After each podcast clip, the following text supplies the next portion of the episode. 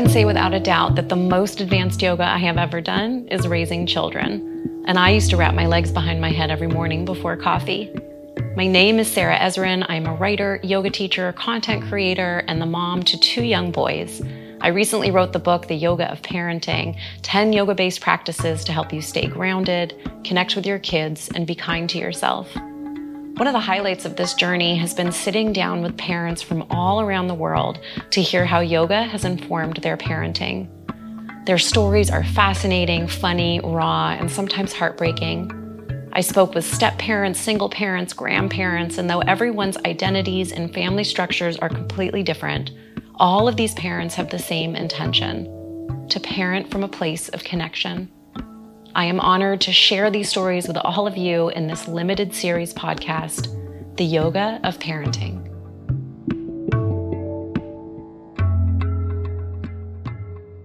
Welcome, everybody. This is Sarah Ezrin, and I'm here with Darren Main for this episode of the Yoga of Parenting. And Darren is an exception because he's one of the few people from the book that I have asked to come back for a second conversation. And that is because Darren is exceptional. He is a four time author. Is it four? Four books? I was like Googling all the books you've written. It might be five. I'd have to count. oh my gosh. Okay, so four time author, podcast host, his current podcast, he's had a couple different projects, but right now it's Living Yoga, a yoga and meditation teacher, a mindful business coach. You have a number of these specialty workshops and offerings. I love your Authentically Gay program where you are empowering gay men through self care practices. And then, of course, you also do body work, which is like, when do you have time for anything? Um, but I just really appreciate you speaking of uh, taking the time to be here with me. So thank you for, for joining. Thank you. It's such an honor to be here. And it's such an honor to be in your book. I can't believe you want me back for more. I would have thought you'd stop taking my calls by now. No, please, please, please. I like I, I would I want as much as I can get because what I realized was that when we had our conversation and it was like a good hour, we talked a lot about your son. And I don't know if you're comfortable with me saying his name on here, but we talked a lot about with Jaden and the origin story, which is the coolest story ever, by the way. Um, and and you know it's amazing. And I, I, write about that in the supplementary ebook that comes with the book, and then the, the book itself. You know things things get edited down, but I kept it somewhere so we all have access. And I realized that we didn't really talk about you and how you're balancing all of these things. And especially as a single dad to you know i know that things were, were, in the beginning you did mention like how your physical asana practice shifted. And you know now having a 12 maybe 13 year old now is he 13 14 how old is he now? 13 13 my goodness. Um, so i wanted to talk to you about that evolution about being can i say an a type overachiever? Am i allowed to say that because it's not the worst thing anyone's ever called me. Takes one to know one. Um, you know, when you're like me, we have all, and it's like it's not just working hard; it's all these passion projects. Some are quite disparate. Mo- they're all connected through this idea of yoga and mindfulness.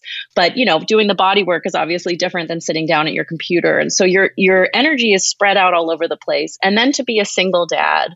Um, so what I wanted to talk to you about was balancing all of those different things. And and I'll get to a specific question I promise um, but just for the arc of the conversation and how you're taking care of you while you are the main provider. I don't want to say soul because I know you have a lot of friends and family that are helping um, but as being the main provider for another person.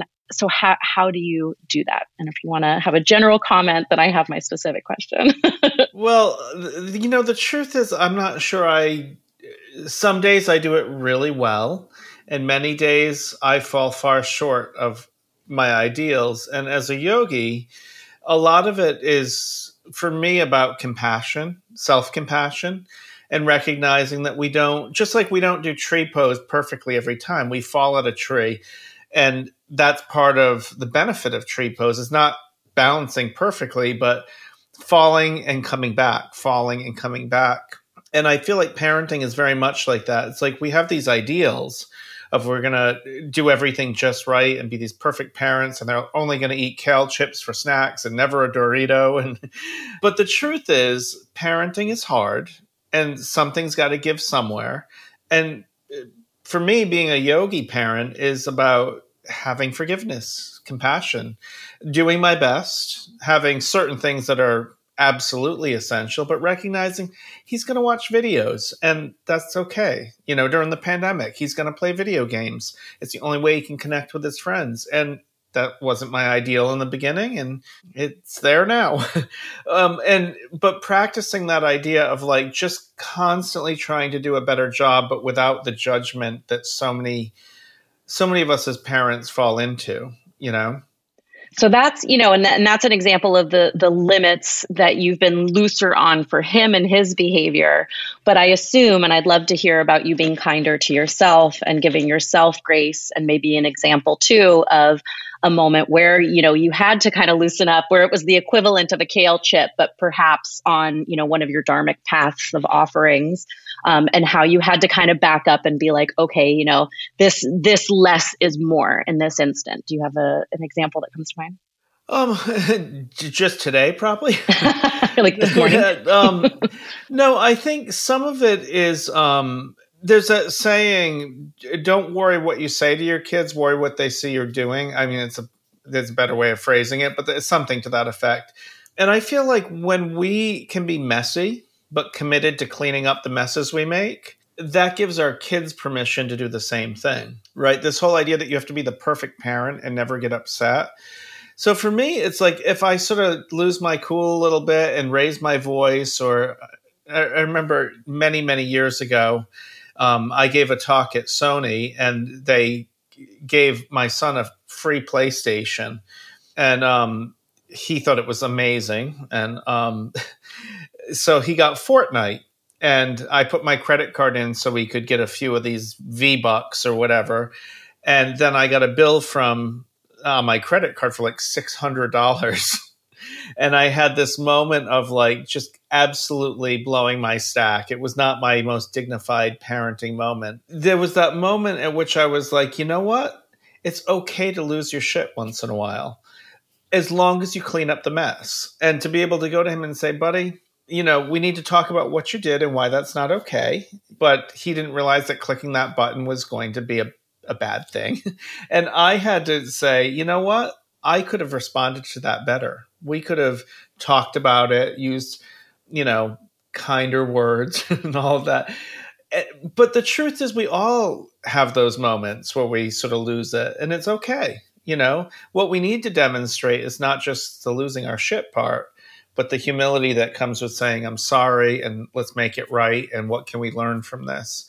So, for me, again, it's about that compassion and loving kindness toward myself, but also recognizing that it, that's teaching him to be the same way with himself.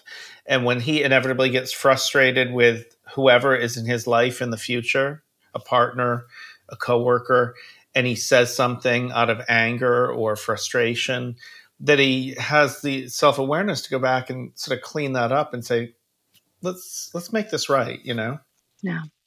So when he was first born and or in, and he first came into your life, and he came into your life at was it how many weeks or how many days? He was 16 months old, but he was 16. Oh, yeah. right. So he was over a year. I forgot. I, yes, yes, yes. I did know that. So he was 16 months old, but still a baby, you know, and I have my 12 month old and, you know, like my, even my three and a half year old, they, there is a, a, a different level of need than, you know, when a teenager is in your life or even, you know, preschooler or um, young childhood.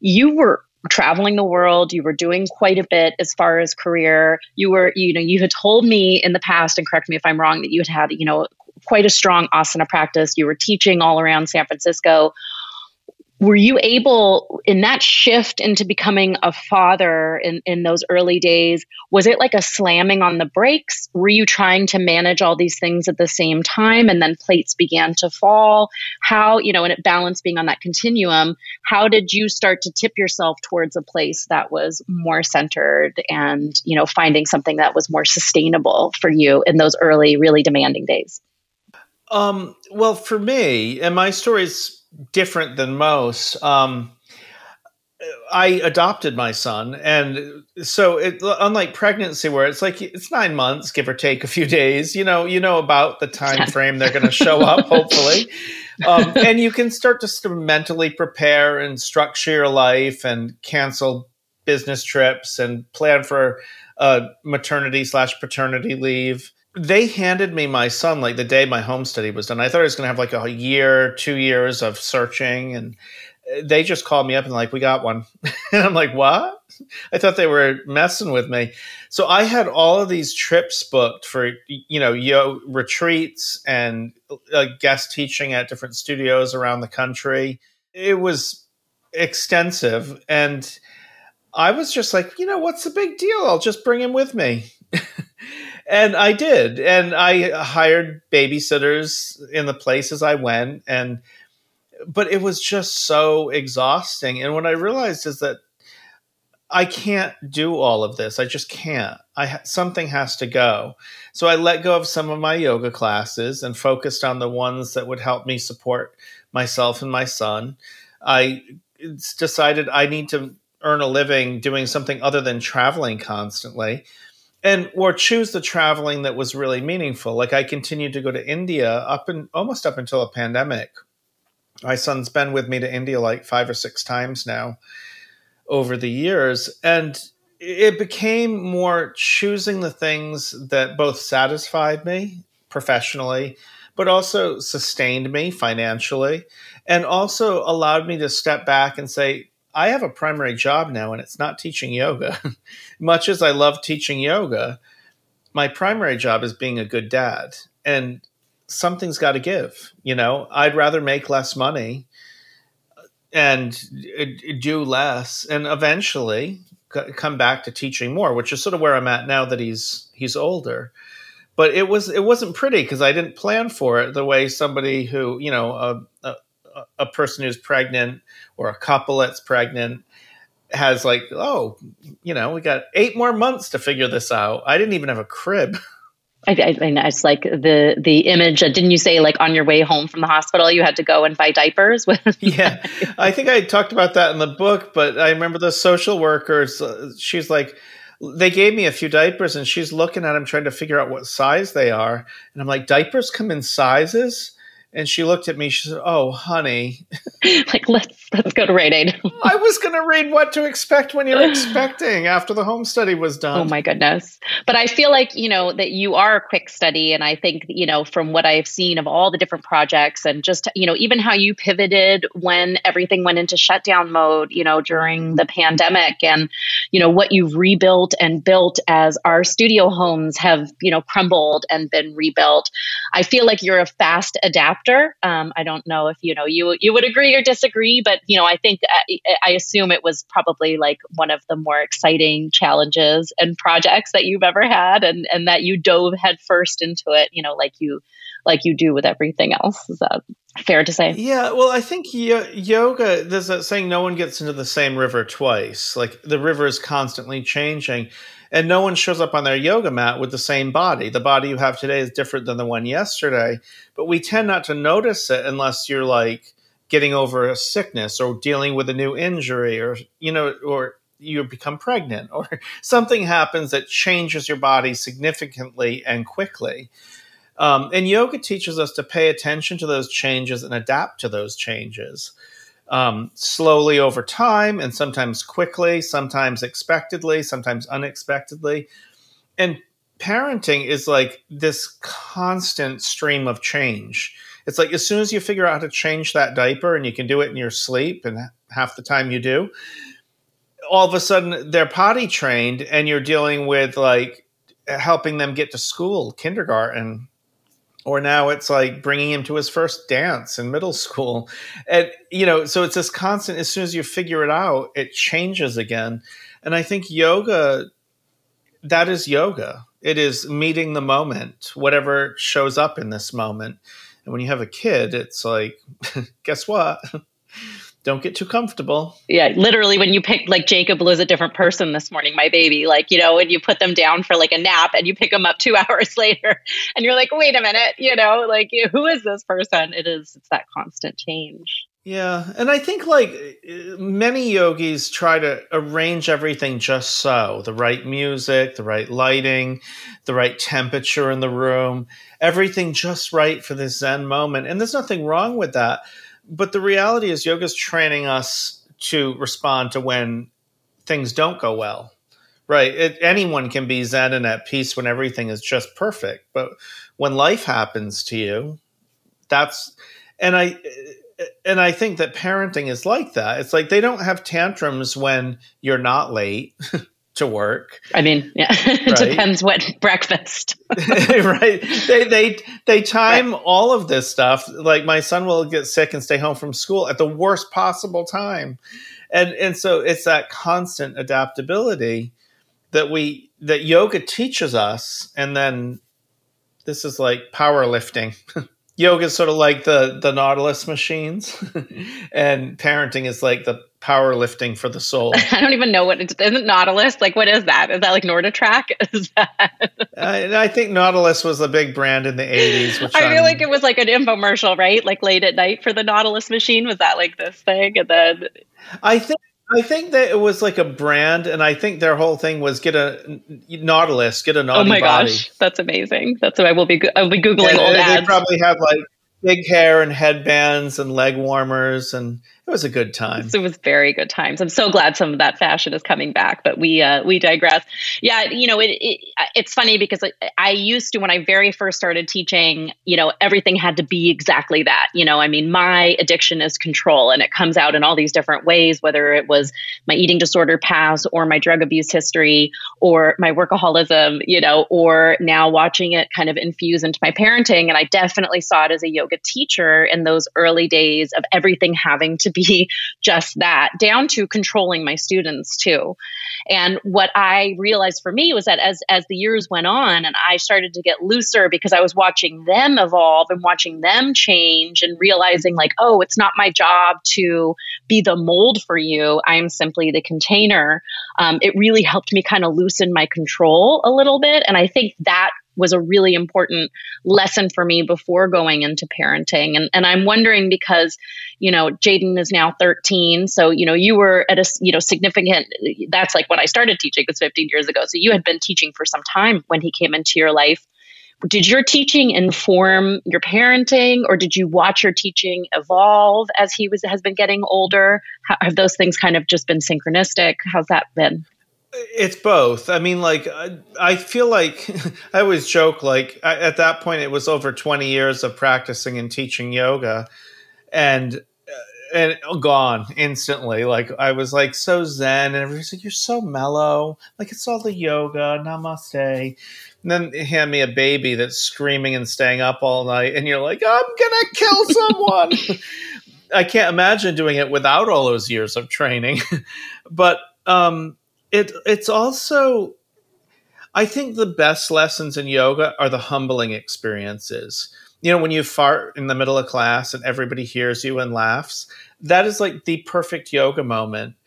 And having a kid is like that, right? It's constant humility.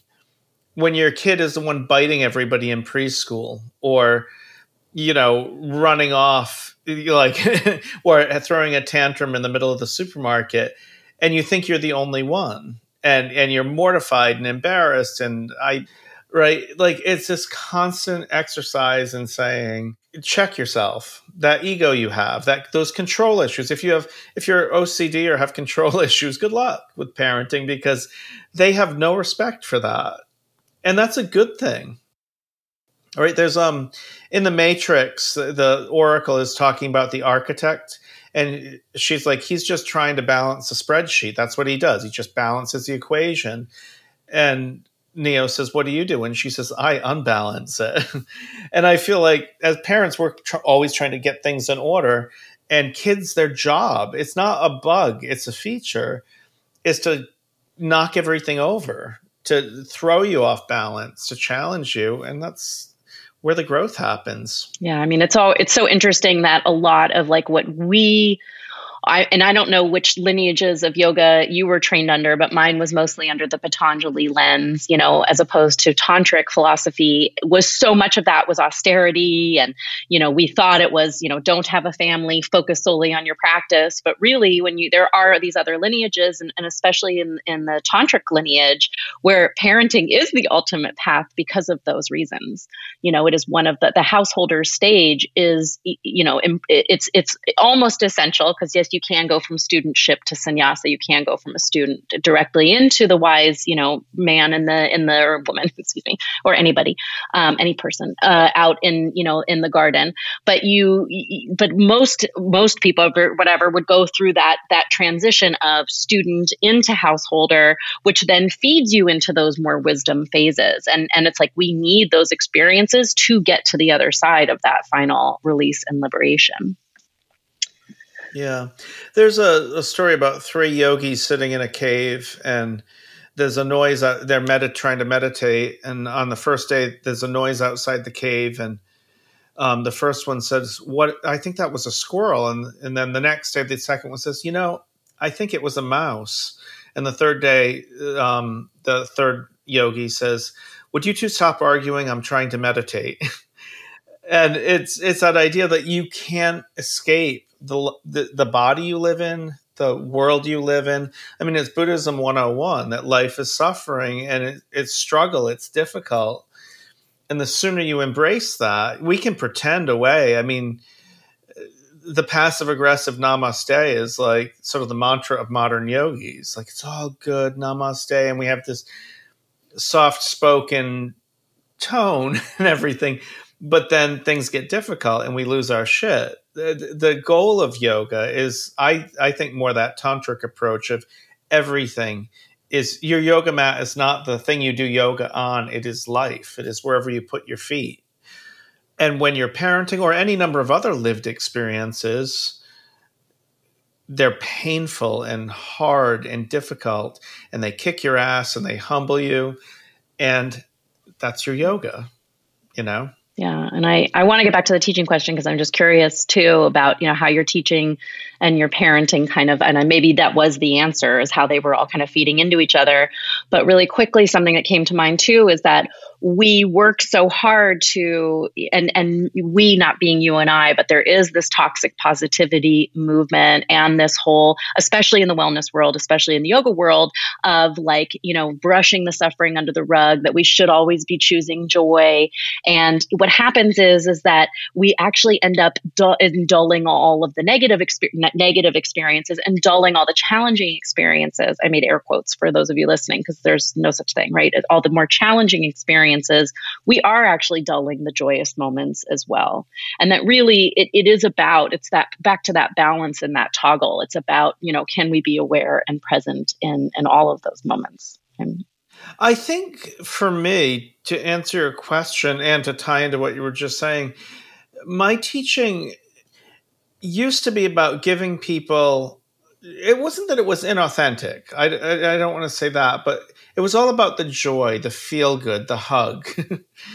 um, and now I sort of my teaching has shifted more to direct people into their suffering with compassion and loving kindness. Like, look here, right? If if if you're a part of your body hurts, if you cut your finger, you don't look the other way and pretend you're not bleeding, right? You look at it and you like the mother that kisses the boo boo better you pour loving kindness and compassion into it so healing can occur but you don't do that by pretending it's not there. And and i think as yoga teachers we we're in many ways like what i've tried to do as a parent is hold space not take away my son's struggles but hold space as he gets those boo-boos and somebody teases him at school or whatever it is he's struggling with something at school or um, to hold space and compassion, to hear him, to pour loving kindness and compassion, but keep him present to it because that's where he grows and learns. And that is exactly what we do as teachers. A good teacher doesn't blow sunshine up your ass, right? They they hold space. They say, it's okay that you're sort of a mess right now, that you're crying. The tears will eventually stop, and then there'll be laughter, and then there'll be more tears, and it's cyclical. Just make peace with it.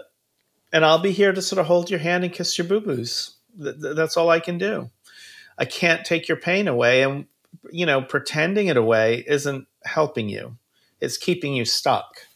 And it makes me think, and obviously this is a different podcast, and maybe this is a podcast you do later, but I do think there sometimes are teachers where it's going the other way, where it really is sitting in the suffering. And, you know, maybe that is a part of the ego of, you know, I can heal you, but where people are, you know, it's almost like, you know, that becomes the badge, that becomes the only lens through which we see things um, and really trying to find that balance. I mean, you know, you've got you've witnessed the yoga world and all these different iterations alongside your evolution as a father too, and this evolution. I mean, even just in the last three and a half years.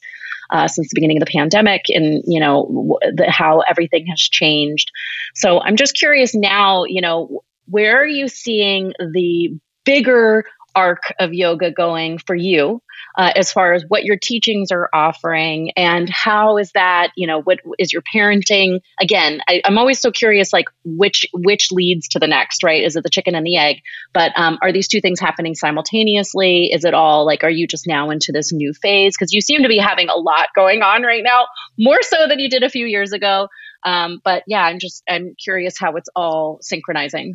Well, a lot of it was like uh, the pandemic, and then having a small smaller child, and now he's 13, and I don't need childcare, and I uh, like I have more space in my head and in my life. And not that it's not challenging; it's just a different kind of challenge.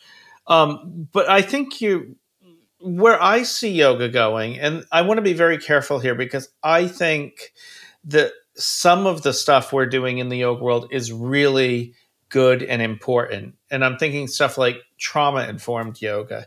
I think it's super, super important. But we also have to be super careful that we don't um, label somebody and then that becomes just part of their ego narrative. The whole point of doing something like trauma informed yoga is that they can heal that trauma, not get stuck in it. Um, and I can I see a little of that happening. Um, and working with my son, without going into too much detail, because that's sort of his story, he had a very traumatic start to life, extremely traumatic, um, both in utero and then in, in, in, the foster system. And he doesn't have a, a memory of that per se, but it has affected him. And I've had to find that balance of honoring that this is part of his lived experience. It will be part of him. It's it shaped him for better or worse into who he is. You know, it happened. We can't pretend it away. It, it is there, but also recognizing that that never has to limit him. That he can uh, not he can heal it so that that trauma, that pain, becomes a catalyst for something greater down the road. And our each of our yoga students is like that. Each of us as yogis is like that. We can get stuck in the trauma and say, This is why I'll always be a mess because I had these horrible things happen to me. Or we can pretend it away and be all namaste and sunshine and unicorns. the middle path of yoga is that path of sitting with and learning from that pain, but not letting it get so sticky that it becomes part of our identity. and it's a tough needle to thread. And i think parents need to do that in a big way. And yoga teachers do as well. And that's sort of my focus right now. Is like that looking with compassion and loving kindness but also seeing beyond it. Like when you're watching your kid learn to walk and they're falling a lot and you see a future where they're on the track team they're seeing a future where i might make it to the coffee table. Yeah, I mean, what kept coming to mind is this image of the earth and either it being this like hole that we can kind of climb into and allow ourselves to be buried under, you know, that identity or whatever those roles are versus letting it be fertile soil through which we can plant seeds and grow from, you know, or the other side, the toxic positivity side, is like almost like putting like a house over it and just, you know, a pretty house over it. And um, so it's like how we, how we utilize those things. Um, and, and, and I think social media is, you know, as, as fabulous as it is, uh, there are dangers to that. And a lot of that is the therapy talk, TOK, you know, uh, side of things. And everybody, everybody kind of labeling themselves as different things. You know, I mean, I, I have have had mental illness um, my entire life. I have generalized anxiety disorder. I've had both big T and little T trauma. Um, but I think sometimes the danger of those formats, and especially it is coming from the wellness community, is that people are labeling themselves perhaps correctly, perhaps not. Um, and you know how do you it's it's such a fine line as as a senior teacher for you like how do you hold the space to acknowledge people to acknowledge different people's experiences to also encourage them that maybe you know you need kind of the next step of guidance as well that other like auxiliary support? Or you know do you ever find it your place to be like okay i think you know you're too far in that mud. You need to dial it back a little bit. Like where do you and i i mean i kind of feel like i i would know where your answer is just in the fact that you say you share yoga and don't teach it I think that's that kind of answers us right there, you know, and, and holding the space. But I'm just curious your lived experience in classes, especially with trauma being such a buzzword these days. Yeah, well, I think like you mentioned mental illness, and we we want full uh, compassionate awareness, but that isn't doesn't necessarily mean it's an excuse not to do your work right? Everybody's given something. If somebody is mentally ill, they may always struggle with bipolar disorder or an anxiety disorder. And that just may be their thing. You know, like somebody may use a wheelchair or uh, some people uh, may be on the autistic spectrum or whatever it is is their thing and that's not necessarily going away nor should we even try to make it go away but the question becomes how do we live with this learn from this bring compassionate awareness to it? How do we care for ourselves given the conditions that we live with? But that is different. I mean, I think some people say, I'm an addict, therefore I'll always be a hot mess. I'll always screw up. I'll never succeed. Whereas I can say, I'm an addict, and I am. um, and I can choose what to do with that information by examining it through the lens of compassionate awareness or I can choose to go get drunk when things get stressful, or I can choose a different path. It doesn't change what I am or how, you know, this sort of thing I'm carrying through life. And I think that that that's my thing. It's like it's not about excuse making. Like we don't look at someone who's experienced trauma and say this is your excuse to never be happy again.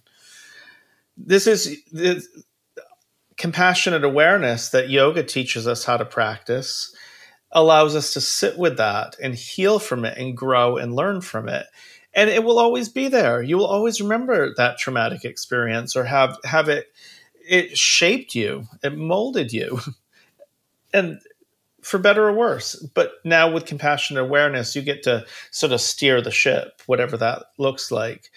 But finding that middle path is the key. And it's not easy No, I mean, and it's it's funny, you know, when I first did your interview, I don't think I knew. I think I had a loose idea of which chapter I wanted to talk about, and it was just I let our story kind of go there, and it ended up being the chapter on tapas, which is very much what we're talking about, right? I mean, the literal translation is fire, but it, it is that process, and it's you know, I I've heard it in different ways. Some people say it's this process of transformation, but really it's the purification, right? It's getting back to the root of who you truly are through a lot lot of those more challenging experiences.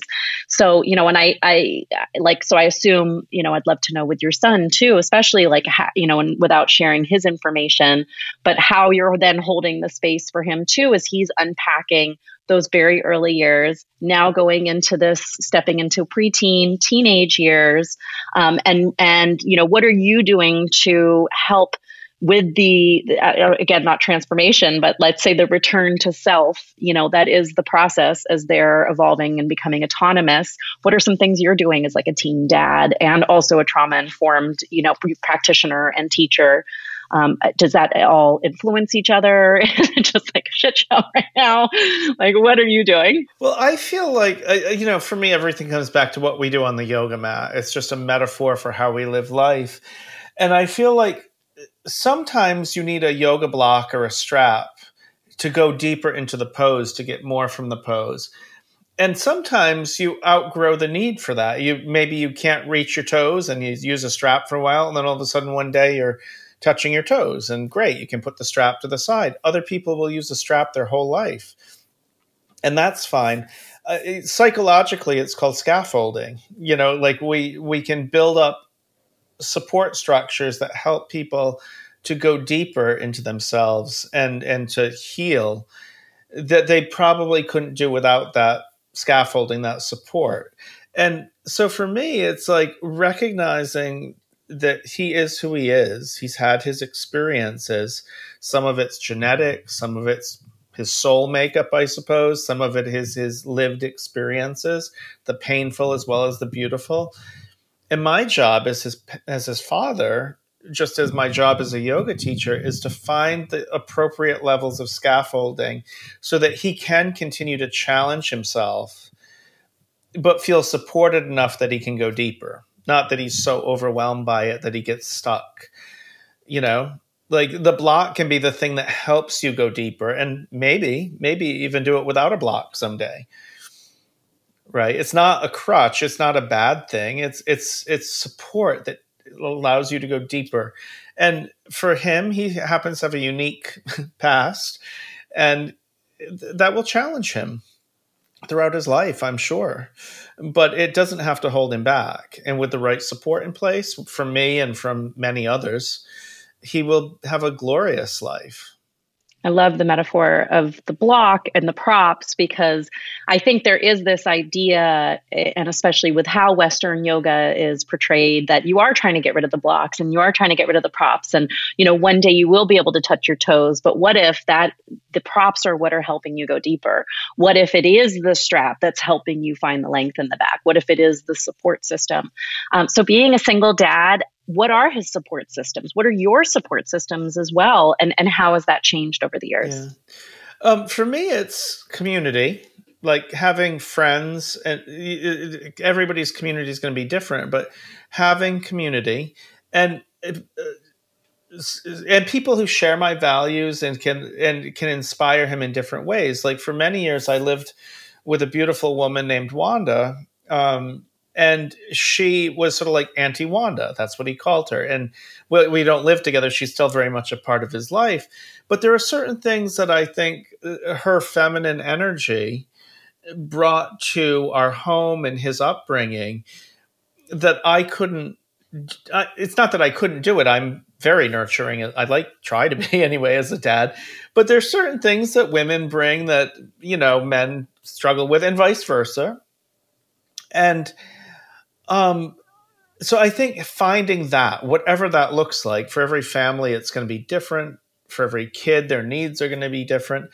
Um, and for me, it was also uh, like the San Francisco schools were. Let's just say we all moved, but you know, no, you know, but I, but yet we missed say it. Anything mean, but they just weren't what I, what Jaden needed for sure. Yeah. I uh, yeah. I, I live in Berkeley, not San Francisco now. But it was so he could go to a, a better school because I knew he wasn't going to get what he needed there, and I had the ability to do that. He could if we paid for it, right? Like that's that's the like the, the private school. If if you know we we so it's like it's about the resources as well. It's finding the better schools. So that's yeah part of it. Yeah, and here's where like talking about it's it opens a can of worms about privilege.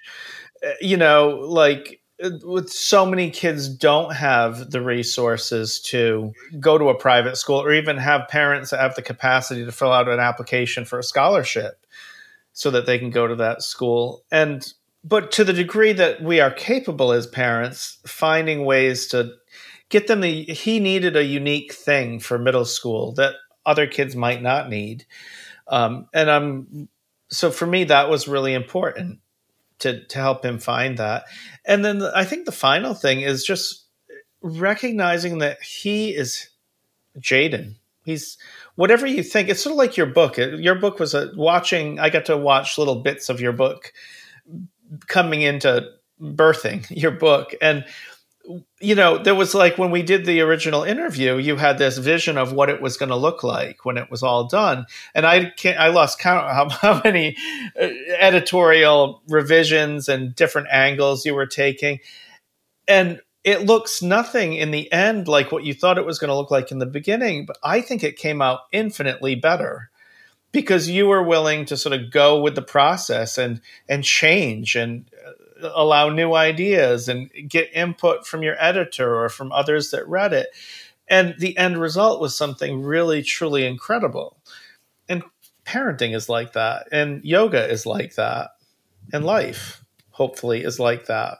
Yeah, I mean, thank you. First of all, I appreciate that, but I you know, I see that in my kids. I see it when I hear your story. You know, I hear when when parents that have children that are older and going into middle school and the teen years that whatever their idea was of what was going to happen and who that person was that the the who that person then becomes the child into the teenager is infinitely more exciting and you know juicy than you could have ever imagined. And similarly with our own lives right? Like we when i look back at old goals of mine and then i see where i am now it's like you know it's it's kind of mind blowing so it is it's that that trust as well and um, you know really like allowing it to unfold in front of you uh, I, you know which i you know but like one thing i do want to ask about and it kind of brings me back to that very first question is that you know with a history of addiction having that tendency towards the overworking and the workaholism is there an element of control in there too with you? I mean like i'm an al-anon right? I'm not sober but i'm an al-anon. I mean that's my which is for children and family and friends of alcoholics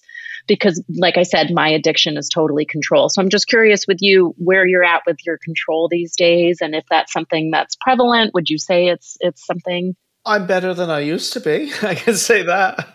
Um, I, I, think so much of yoga is finding it's when we talk about hatha and the not the literal but the symbolic meaning is sun and moon, yin and yang, male and female, passive and active. Um, when we come to the yoga mat, part of it is control. It's like where do I exert control? Where do I find alignment? Where do I tell my body? Go into this posture, hold this posture, sustain this posture, tweak this posture to go deeper. And and part of it is the surrendering into the pose, right? Like when you're holding warrior one, part of it is the will that gets you there. And then the depth of the pose comes from the surrender as you drop deeper into it. And you need both. You need a certain amount of effort and control But you also need to know where to let go, where to relax, where to surrender. Um, and that's where you get the depth of the pose and it's where you get the depth of life. And so for me, am I'm all I can say is I'm better at it than I once was, but I might have a little bit of work left to do. just a little, just just a teeny bit. Definitely my karmic path, but it makes me, you know, it's, I love the, explaining it on the continuum again, right? And I, you know, it sounds very much like Abhyasa Vairagya, but also Sthira Sukha. Like they're all very kind of similar principles, which is the like strength and the softness, right? The hard and the light and trying to find that. And and you know as containers which is really what parenting and yoga teaching is is we are these containers is like when is the container too tight and when are you know when is it too loose? And really finding that malleability throughout. So for people with histories of you know who like control or who have histories um, you know that are similar to ours. I just it's it's one of the harder parts of parenting but also the most exciting because it really for me is teaching me you know okay you got to let go sarah. Like this is like really, you know, having obviously not even close to a 14 year old going to their first dance or, you know, getting in someone's car for the first time, but watching Jonah climb a structure that is, you know, incredibly high, you know, and, and watching him do it repeatedly, repeatedly. It's just, it's that continual starting to back up and let go, but still being there as a set of hands to catch him if, you know. I remember when my son was learning to ride a bike and the first time I took the training wheels off, and I was sort of running behind him holding the seat. And there was that moment where I had to let go and trust that he was going to pedal and know that he was probably going to fall and skin his knee at some point. Maybe not that moment, but at some point you ride your bike long enough, you fall and you scrape something or get a boo boo or worse, right? and I felt like last week, yeah. it occurred to me in that moment of letting go, knowing that he was likely going to get hurt at some point if I let go, but knowing that that is my job as a parent is letting him go, letting him learn how to pedal, learn to find his own center and balance. And it's every day is some version of that. Sometimes it's really big. The first time he now he takes the city bus to school and I used to track him on the phone, you know, like watch everywhere he was going. And Um, now I'm just like, whatever, just get yourself home. but but it, it's terrifying when you don't have control. But the the parents that don't find some measure of surrender with their kids, they become those helicopter parents that stifle them, and and they don't really serve the long term survival. you know what I mean? Like and I don't know where the balance is. Every kid is different. It's not for me to tell you when you should let go of that bike seat, when the training wheels should come off. But it at some point, your control issues are going to bump bump up against their need to break free from you. You know when you look at the quadrants like when when we talk about the four different types of parenting and and even though we hear so many we hear conscious parenting and mindful parenting and empathic parenting and all those that when it's really broken down into authoritarian authoritative permissive and neglectful parenting which is like those four quadrants of connection and limit setting. And so when you have very little limit setting but a lot of connection that's like almost too much surrender right that's that that is kind of the other side and a lot of those kids while they they have really good social responsibilities and you know they've got um, social relationships rather that there actually still is somewhat of a high level of anxiety because they don't have that container right and then on the other end of that obviously is if you have you know too strong of limits and too strong of control, then people are feeling stifled. So you're always trying to find that middle ground of what that is. And I think it's always changing too, you know, like, you know, and, and, and that you have to be willing to balance with that. And it reminds me of, of tree pose, you know, when you were talking about tree in the very beginning and that, you know, our foot is always adjusting and the willingness to put your other foot down at times, the willingness to go to a wall at times, the willingness to take your arms up and, you know, try to challenge yourself and your balance that it's all always moving. Uh, so I've been ending these with. Oh, sorry. No, Are you me, old enough me. to remember Weebles, the toy? Uh, yes, I'm 41. So yes, sort of.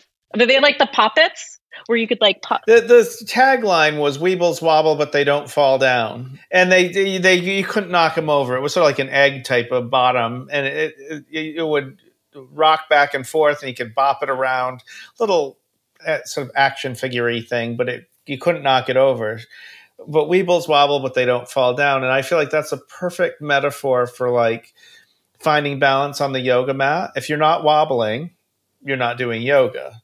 But if you're falling down, you're pushing yourself too far. And we don't need to judge ourselves, but like constantly say, I need to wobble, but not fall down. And then the same is true of life. Like if you're feeling totally safe and confident and nothing's being challenging you in your life, then you're probably not growing, nor is your child growing, you know.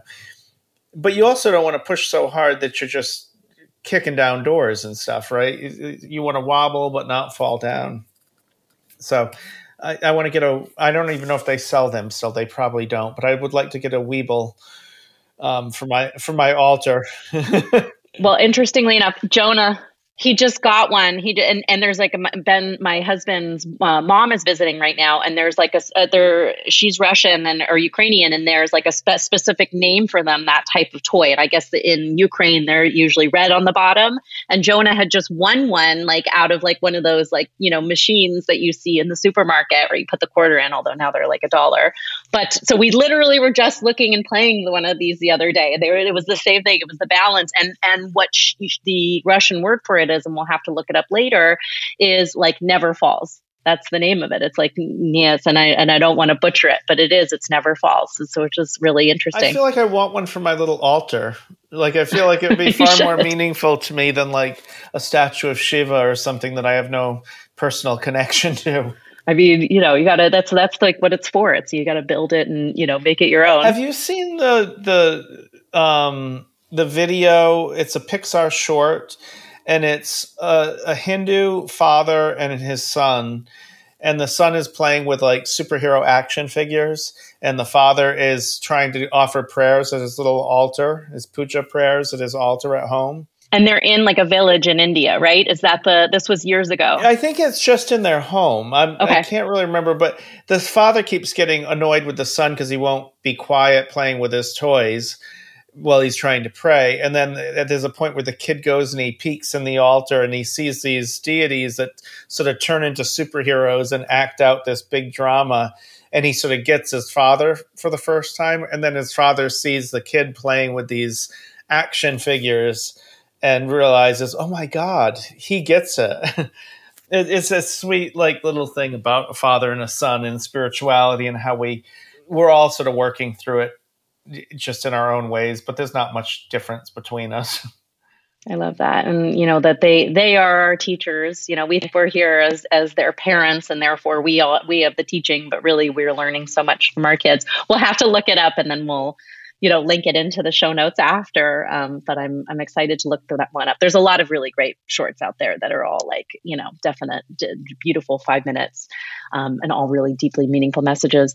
So I've been ending a lot of these with the same question, and I know we kind of cover it throughout, but the, the word that always comes to mind um, that I would love for you to share on is what's the most surprising way that your yoga has informed your parenting? The most surprising way? Yeah. I think in how I um, how I discipline my son.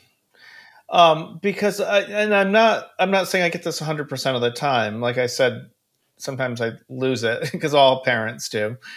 Um, but I've tried like when he was young, instead of having timeouts like a punishment, I would like sit him down and hold him like a reverse hug, and I'd say, as he's having a tantrum, I just need you to take five breaths and then you can get back up. You, and and that has evolved into different things as he's gotten older. But showing him how you can be in a state of um, disorder or dysregulated. And you can use the techniques of yoga to come back to your center.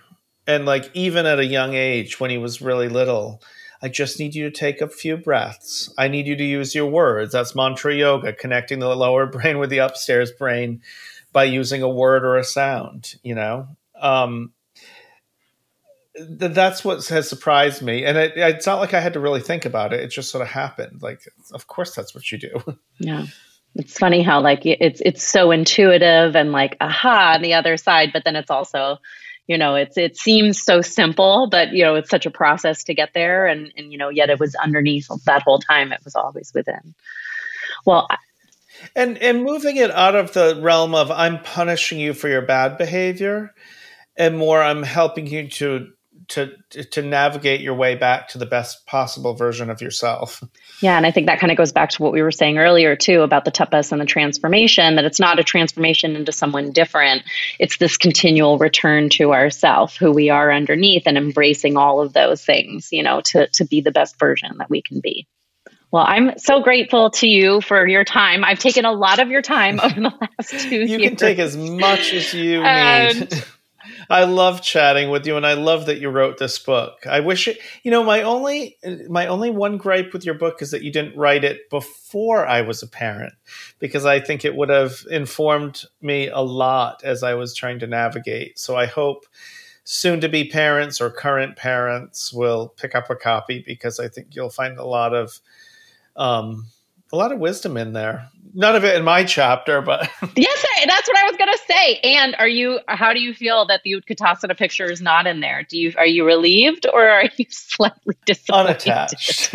Uh, Darren sent me a text message when I was assigning everybody their their poses. I emailed you and you I think you called me. You like literally were like, "Why is this my pose?" It was amazing. But you took it was a beautiful chair pose and I'm I'm glad we did it. But yes, there are no images in the book anymore, but in our mind, in our mind we have the images and I I just so appreciate you. Do you have any fun you know, we're uh, considering this will be aired kind of summer 2023 or whenever people are listening to this, do you have any projects coming up or exciting stuff you want to share with everybody? And also, where can we find you? Um, I am doing, like you said, my work is sort of changing, but I really feel like um, I'm trying to do more stuff that is evergreen. Like and and that reaches a broader audience. Like it used to be you had to wait for their yoga teacher to come through your town or go to a major city.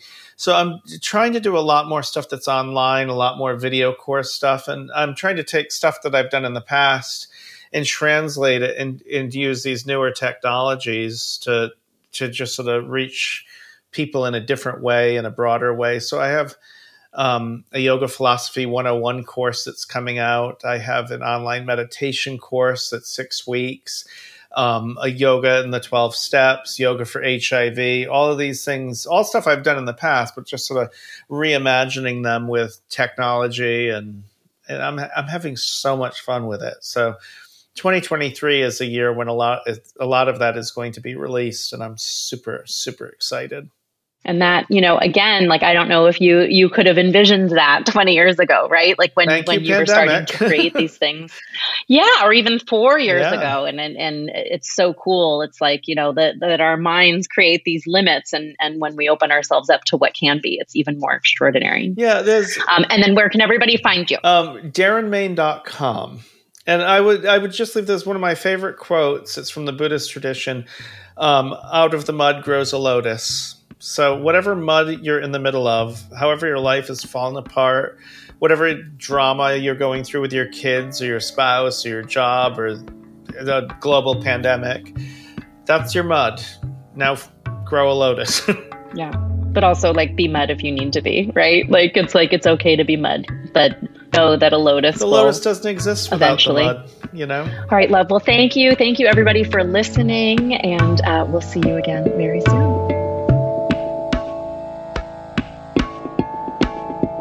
I hope you enjoyed this episode of the Yoga of Parenting. Everything we discussed will be found in our show notes. You can purchase a copy of the Yoga of Parenting book anywhere books are sold. And please remember to subscribe, rate, and share these episodes so we can get all this wisdom to as many parents as possible. Follow me on Instagram at Sarah Ezrin Yoga, and the original music that you heard both at the beginning and just a moment ago is by the amazing Egeman Sonley. You can follow Ege on IG at Egesan, E G E S A N, and you can find all of his amazing music on Spotify. Big thanks to Kyle Rebar for being the best producer that there ever was, and big thanks to all of you for listening.